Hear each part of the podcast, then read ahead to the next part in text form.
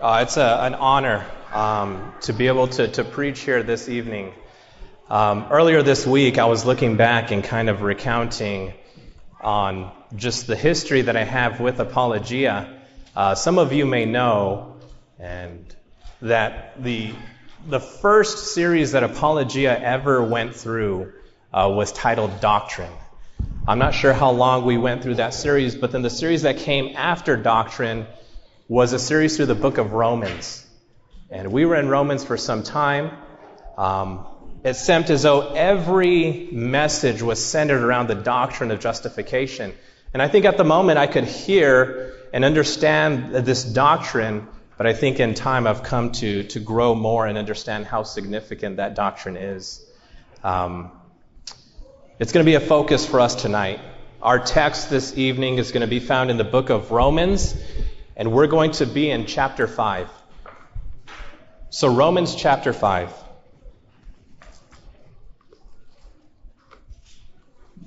I'll let you turn there. We're going to look at, well, initially, we're going to read verses 12 through the end of the chapter. And then our focus is going to be on a specific verse, namely verse 18.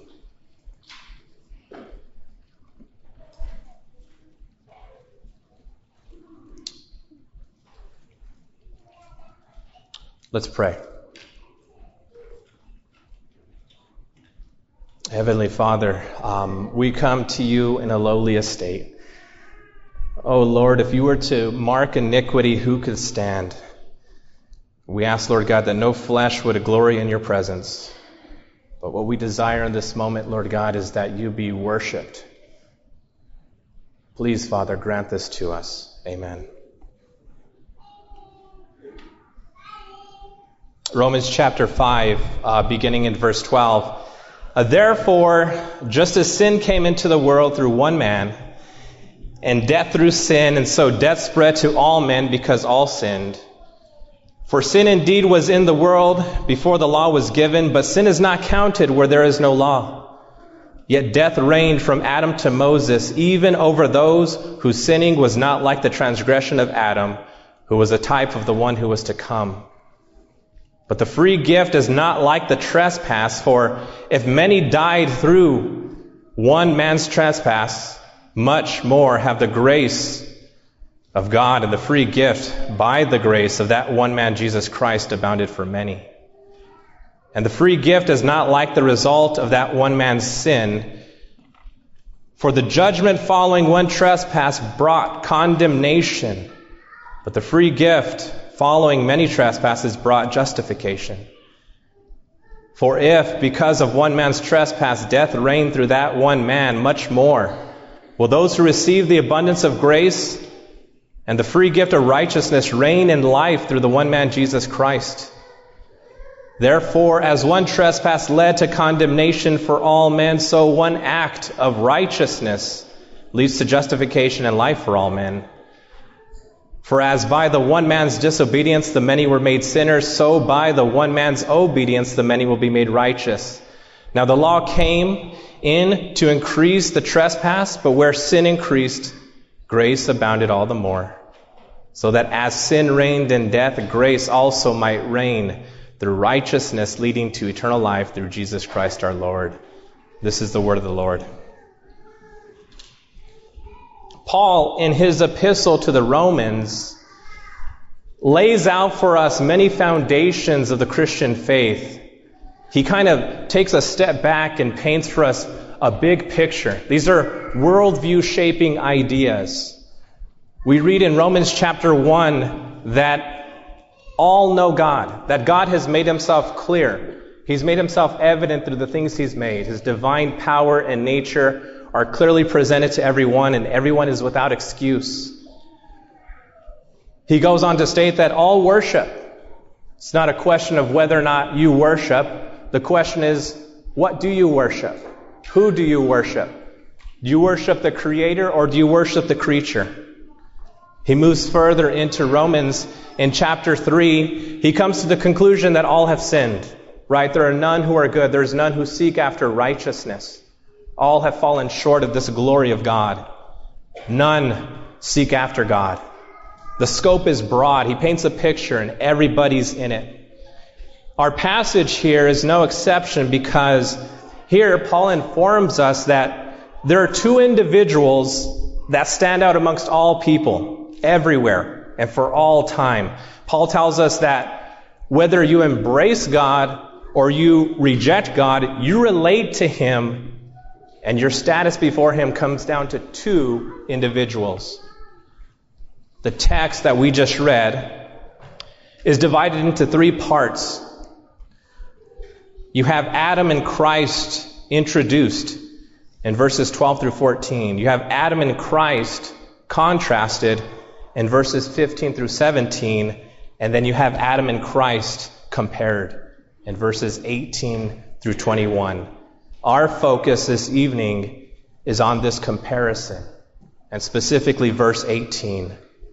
I want to focus our attention here because what you have in verse 18 in chapter 5 is a succinct, straightforward, and simple statement on the issue of the human race and its solution.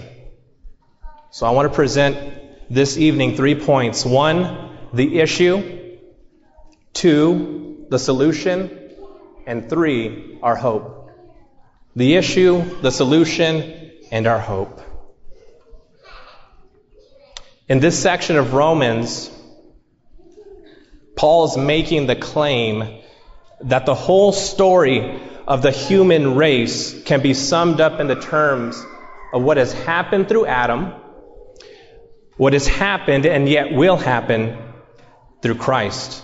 And the contention with Adam here in Romans chapter 5, as we read in our verse, and through this passage, is that through a single act of his own, condemnation came to all. Now, to help us understand this condemnation more, I want to first define it and then we'll depict it. So I want to define it and then we'll depict it. A condemnation, simply defined, is to experience the complete disapproval of another. Complete disapproval of another. In this case, God's disapproval. Also, condemnation is to receive a guilty judgment. So both condemnation and justification, they take us into the law court. So justification, as many of you know, and condemnation are both pronouncements of a judge. That is the language being utilized here by Paul. Now, the issue we face is that we, simply put, are guilty. We're guilty. God does not approve of us. The verdict is in, and we're guilty. And in chapter 5, Paul lays out a path back to the source of this condemnation. And he points back to the act of one individual, one man. He points back to the sin of the first man, Adam. Now, to depict this condemnation, let's follow this path with him. I want us to understand why we are condemned. Why are we condemned? Why is it that we are guilty? You don't have to turn to Genesis, but I want us to recount quickly who Adam was, Adam's relationship to God, and Adam's relationship to us. You see, if we consider what we read in the first few chapters, or sorry, what we read in the first few chapters of Genesis, and consider also what the rest, of Scripture has to say concerning these chapters, this is what we know. Adam was created in the image of God. Adam was created in the image of God. Now, there are many implications that flow from this reality, but I'm only going to highlight a few. Adam being made in the image of God means he was to reflect God to the rest of creation. He was to reflect his beauty, his love, his kindness, his righteousness, his justice. Also, Adam was to take God's creation, this creation that God calls very good, and maintain its goodness. He was to take what God had created and the resources that God put in front of him, and he was to cultivate it. Now understand that Adam is a part of God's creation. And being a part of God's creation, there's a distinction between creator and that of what is created. You see, God is the only independent one. God doesn't need anything outside of himself to be who he is. He is completely and wholly self sufficient. He's the reference point, and being the reference point, he defines all things. God does not look to anything outside of himself to determine what or how he ought to act or be. So God does not do something because it is good. No.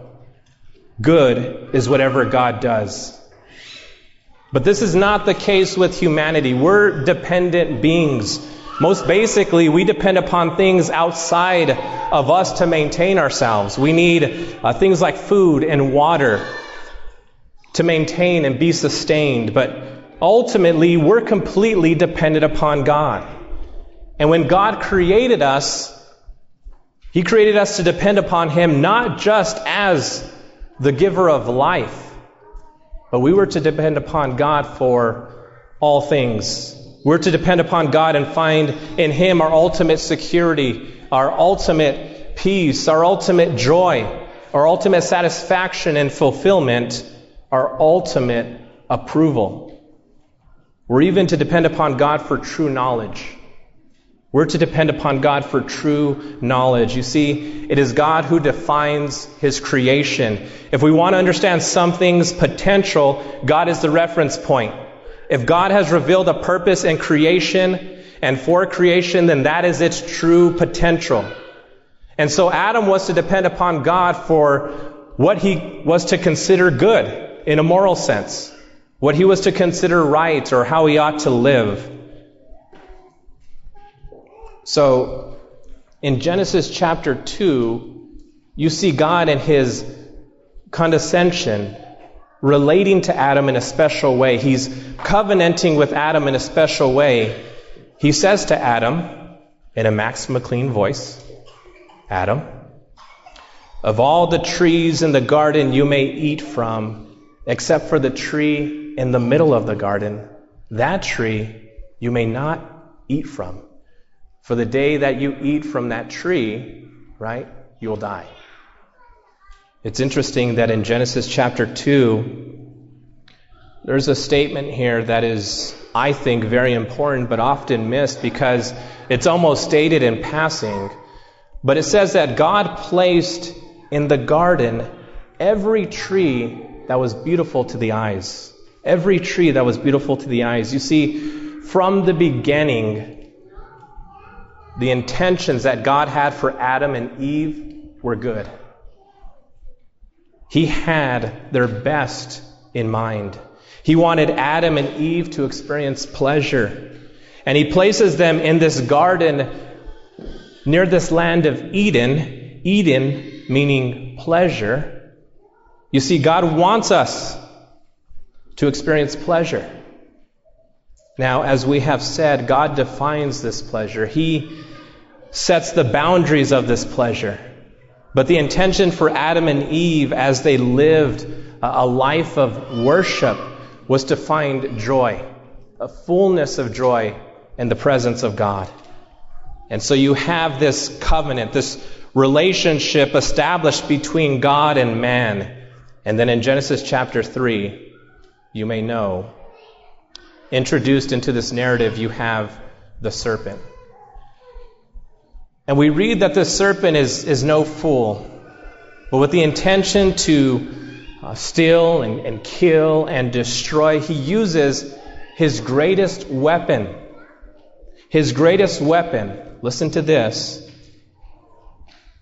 and that's to call into question God's goodness and truthfulness. He wants man to reject God, and as he holds up this forbidden fruit, he poses a question. He asks, Did God say you can't eat of any tree in the garden? And with that question, He wants Adam and Eve to think and come to the conclusion that God is not seeking after their best. And that there is something else in this world that offers a better goodness than what God can. And as Eve is standing there before this fruit and she's seeing it's beautiful to the eyes, that it's able to satisfy her hunger, and then thinking about what the serpent just said, God is trying to keep something from you, something good, something better, because he knows that when you eat this fruit, you won't die, but you'll become exactly as he is. And with that in her mind, she then thinks the fruit will make her wise. And she takes it and she eats and then gives her a husband, Adam, who is there with her. And he takes it and following suit, he eats the forbidden fruit. And in this moment, in this moment, Adam is rejecting God as his creator. He's rejecting God as God. He's seeking in this moment to place himself upon the very throne of God. He's dethroning God in his heart and is placing himself upon that very throne. You see, God is the one who determines, right? He's the one who defines all things. He's the judge. And what Adam does in this moment is he says, I'm going to define for myself what is good. I'm going to be a law unto myself. And rather than depend upon God for true knowledge, he seeks independence from him. And in this one act, as Romans tells us, sin was introduced into the world. And moving forward into this narrative, you have the depiction of the sin as Adam and all who are to follow bring ruin to God's good creation. Adam is fallen. He's now on a path that pursues his own independence, his own self autonomy. He now defines pleasure for himself and pursues it at all costs. And his heart, it's turned inward. Oh, he's going to continue to worship. He'll continue to worship. But as we noted earlier, it's just not God that he's going to worship. His heart will continue to cling onto something. Something will continue to be the driving force of his life, but it's not going to be God. And because Adam is made in the image of God, he knows that he's guilty. He knows that he has sinned, but he's going to do whatever he can to cover up this sin. He's going to hide. He's going to lie. He's going to blame. And he's going to try to cover up his shame and nakedness with something insufficient, some fig leaves. So what's happening here is twofold. Listen to this. Adam is rejecting God as his creator and God as his savior. And we know that God told Adam that the day you eat of the fruit, you will die. And Adam died. His body, of course, began to experience decay. And spiritually, he was dead, separated from God who was the very source of life, the one who had created him. And what Romans 5 tells us, beginning in verse 12, is that through him sin entered into the world, but because of him all sinned. And because he sinned, and therefore all sinned, therefore all die. All are spiritually dead. Now, many push back at this reality, but what Paul is saying in Romans chapter 5 is clear that Adam was a representative. Adam represented us in that moment, and when he fell, we all fell. I'm not going to establish a, a, thorough argument for this truth, but I will say that if you deny that Adam is a representative, then you reject the analogy between Christ and Adam in Romans 5, because we read that through one transgression, condemnation came for all but through one act of righteousness, justification leading to life. There are people that Christ represented, and God treated him as they should be treated, and in turn treats them as Christ deserved to be treated. So, what Paul is saying is that if Jesus was a representative of a people so was Adam. If Christ imputed something to his people, then this context, Adam did the same thing. So because we have rejected God, just like Adam, we've sought to dethrone God and we've brought ruin to God's creation. We had a choice to make, and rather than choose God, ultimately we choose ourselves. And the effects of this sin, as many of you know, touch every aspect of our being. Listen to what one commentator said concerning this. The first bad news that sin brings upon an individual is selfishness. It's bad news in human existence that every one of us is bent on fulfilling our own particular desires at any price. We are utterly self centered. Man will do his own thing if permitted, and whatever society will permit, he will do. He will go as far as society's toleration will allow. Man will consume everything in sight on his own lust. He will consume things and he will consume people. When a friend or a spouse or a lover or a family member ceases to provide what an individual wants, they're discarded like an old pair of shoes that are useless. And this is nothing but the manifestation of what is deep in the heart of man self destructive selfishness. And our ultimate goal in life is to achieve self satisfaction. Whether you're in business or marriage or whether you're in love, man winds up perverting everything because of his selfish lust for gain, for fame, for dominance, for popularity, for money, for physical fulfillment. And the end of it is that man is unable to sustain a meaningful relationship. He's unable to really love. He's unwilling to give, and thus he forfeits that which is the most obvious source of true joy selflessness. Man becomes dominated by a selfish greed that alienates him from everyone and everything, and the result of all of this is that man really comes to a place of utter loneliness and despair, and he finds that all of the things he consumes on his own lusts bear the law of diminishing returns in them, so that the more he gets, the less it satisfies. This is why we are condemned. This is why we are condemned. This is why God does not approve of us. This is why we are guilty. And this condemnation, it's felt now. This disapproval is understood within us. Romans 1 and 2. Our rejection of God as our Maker and Christ as our Savior is the underlying cause of all sin. And us rejecting that reality, listen to this, it creates the felt condemnation. It creates a felt condemnation. We exchange God for something else, and we try to find in finite things only what an infinite God can provide. And because of this, man and women live in anxiety. They live in fear. They live in sleeplessness. They have psychological problems, they have ulcers, and all sorts of issues caused by this separation.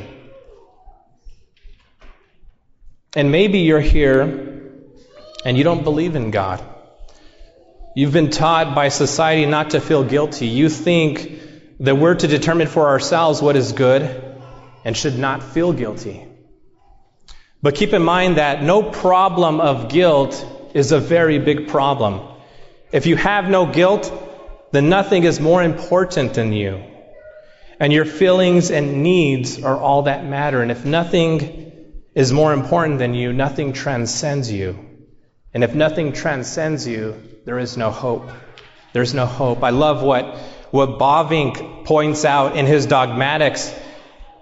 He says that everyone sees that there's something off in this world, and therefore in need of redemption. But the only hope of redemption or salvation, no matter how you define it,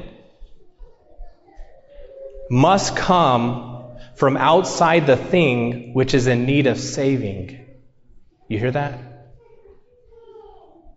So if there is no guilt and there is no hope, and the Bible says there is truth that transcends, therefore there is hope. And because there is hope, therefore there's guilt. And because we know that God is, and because we are made in His image, we will try to go beyond ourselves. Because all the despair we find inside, we try to validate our worth and grasp after some kind of righteousness that will remove our guilt.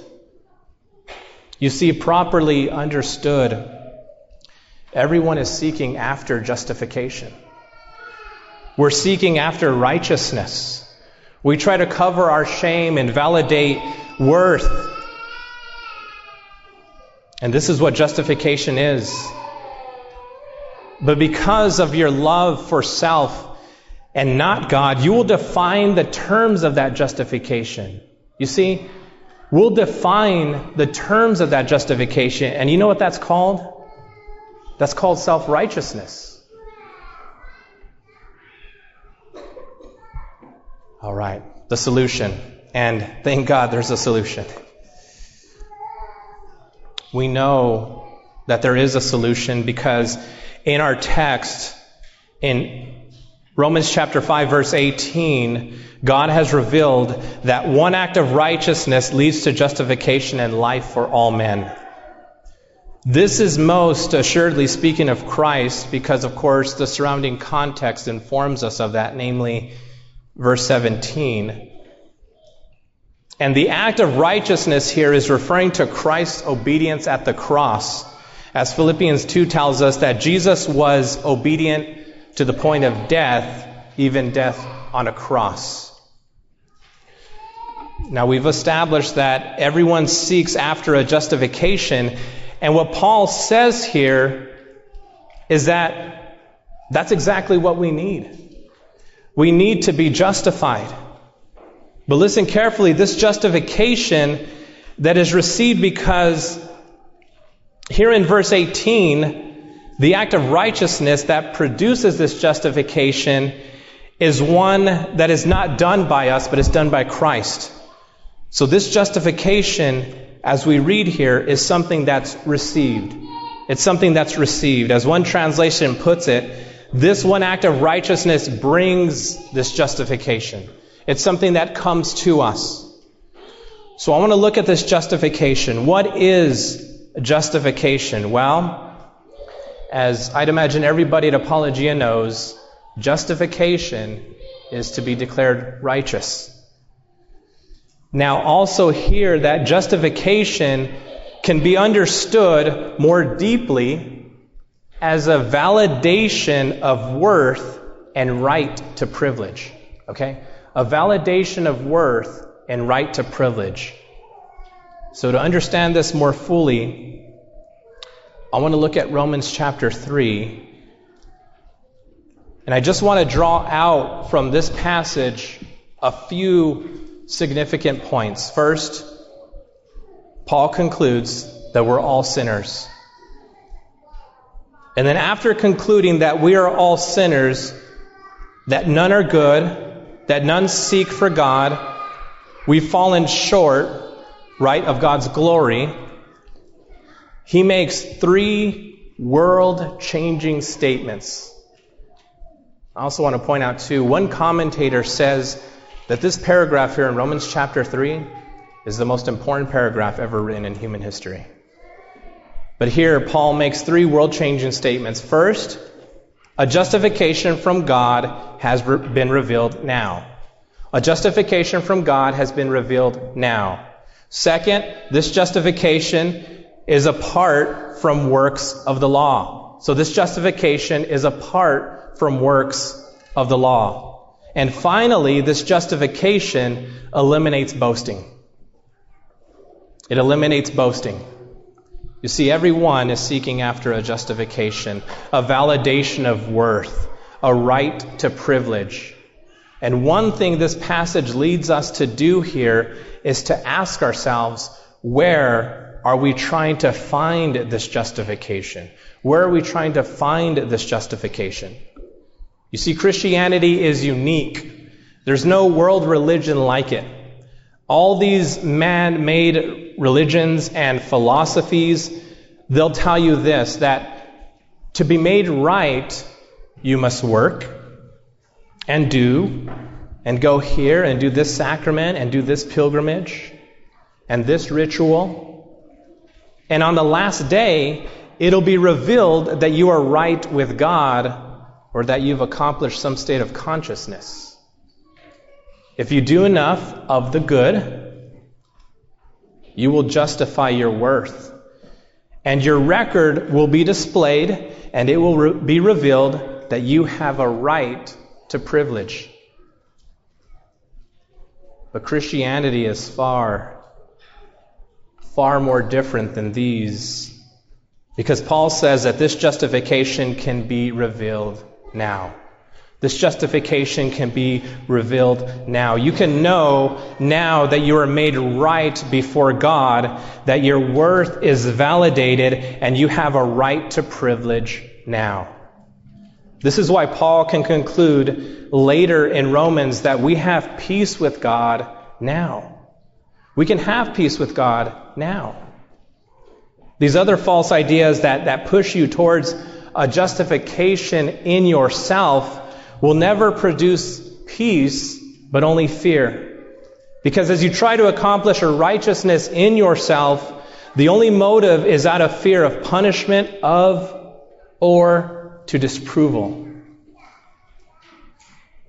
You hear that? The only motivation is out of fear of punishment or of disapproval. And something that is done in fear is always rooted in selfishness. Your good works are not for God, they're for yourself. But this justification from God that is revealed leads to the ones who receive it to live a selfless life in love for God. Because no longer are they living in fear of punishment, but in peace because they know that their worth and right to privilege come to them. They're not from them. This is why the Belgic Confession says, Therefore, far from making people cold toward living in a pious and holy way, this justifying faith, quite to the contrary, so works within them that apart from it, they will never do a thing out of love for God, but only out of love for themselves and fear of being condemned. This is why Paul and his statement that justification is apart from works of the law is so radical. Even if you try to muster up a righteousness that is found in you, you'll come to the conclusion that in the end it's impossible. And, and yes, we know this as Christians because Paul says clearly, right, that none are good. But in Romans chapter 2, he addresses those who won't receive this word, and he points out to them that any attempts at righteousness will fall short, not because these people think themselves to be bad, but because even they know that they should be much better than what they are. Their conscience, as Paul says, right, it bears witness against them because they can't live even up to their own standards. Think of all the standards that we place upon the people around us. Everyone knows that they're not even as good as what they think others should be. This righteousness is apart from works of the law. It must be. It must be an alien righteousness, something that comes to us from outside of us. Lastly, Paul says that this justification that is revealed now and not based on your performance. It eliminates boasting in Romans 3:27. It eliminates boasting. I want us to consider this for a moment because I think that it's obvious how contradictory this is to false religion and even to secularism. Their whole systems are based on boasting.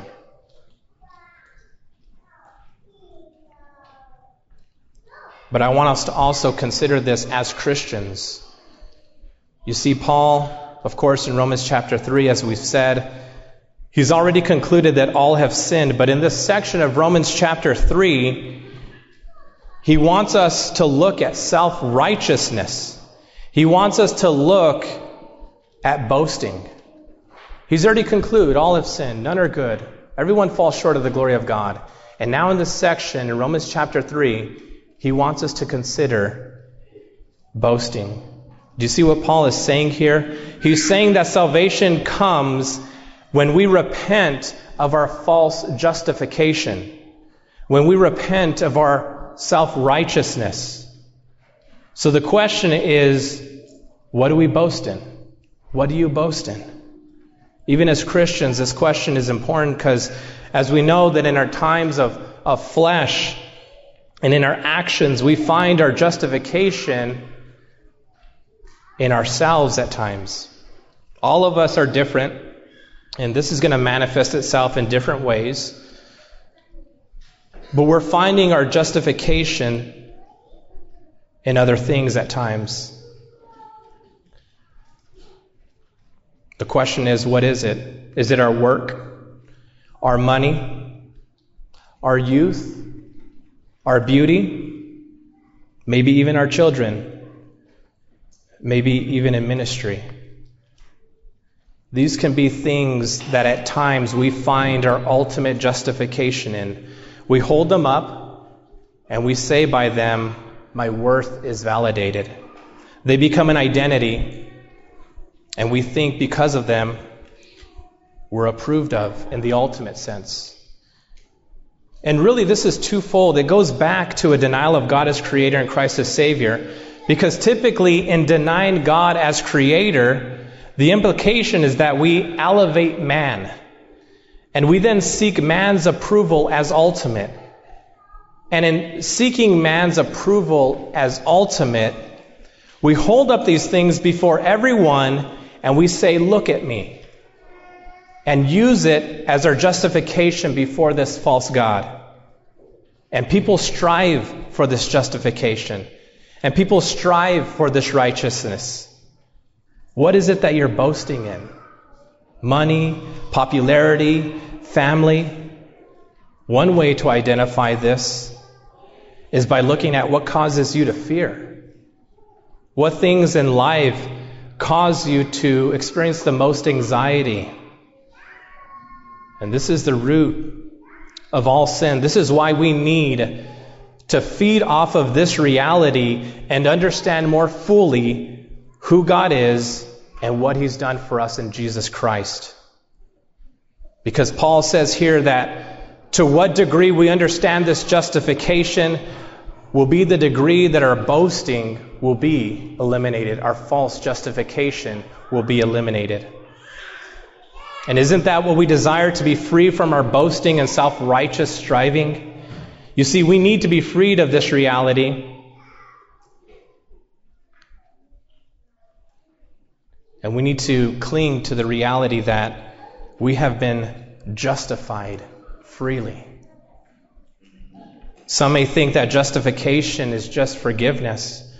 No, justification goes beyond forgiveness. Forgiveness, you could say, is a negative, but justification is a positive because it's not just pardon, but it's a bestowal of a status. I love this quote that I stumbled on in Stott's commentary. Listen to this. The voice that spells forgiveness will say, You may go, you have been let off the penalty which your sins deserves. But the verdict which means justification will say, You may come. You're welcome to all my love and my presence. You see, through one act of righteousness, this justification comes to us. In Romans chapter 5, it's the only place that someone is referred to in all of Scripture as a type of Christ who was to come. And Paul in 1 Corinthians 15, he utilizes this same comparison and says that Jesus is the last Adam. You see, this covenant that God established with Adam, we all stand in it. Non believer, believer, we stand in relationship to God in this sense, and we're condemned. But Christ comes and he fulfills as the God man this covenant. Where Adam fails, Christ comes and he succeeds. You see what Adam did? He climbed a tree of death and ate of its fruit, and so doing brought death to everyone, and they became accursed. They became condemned. Jesus Christ comes and he wears thorns, which are a sign of the curse, upon his head, and he climbs up the tree of death, the cross, and he hangs there, for cursed is anyone who hangs upon a tree. And he turns that tree of death into a tree of life. And this is the hope. This is the hope that when you come to this new tree and you take from its fruit, you realize that sin, that the sin you carried, the condemnation that you carried, is what made that tree a tree of death for him. Because on that tree, the wrath of God that you deserved because of your condemnation was placed upon him. And that is why you can eat from its fruit and now have justification leading to life, as our text says. All this through one act of righteousness. I will end with this from Richard Hooker in the 16th century. Let it be counted as folly or frenzy or fury or whatsoever. It is our comfort and our wisdom we care for no knowledge in the world but this that God has made himself our sin and that we have been made his righteousness. Therefore, we are in the sight of God, the Father, as is the very Son of God himself. Heavenly Father, we thank you this evening for the reality of justification. We thank you, Lord, that in your sight we are approved of. Lord, this false boasting, this, this false justification that at times we pursue in our flesh, oh, Lord, it's so destructive. It leads to fear and anxiety. It prevents us from doing the things that we know we should do. It prevents us from fulfilling the desires that we have to accomplish for you. Lord, help us to feed upon this reality of justification this week, this month, and for the years to come. Help us to understand that our sanctification is fed off of this reality. Thank you, Lord, again for your word. Thank you for your grace and mercy. Thank you for this one act of righteousness through your Son, Jesus Christ. We love you, and it's in his name we pray. Amen.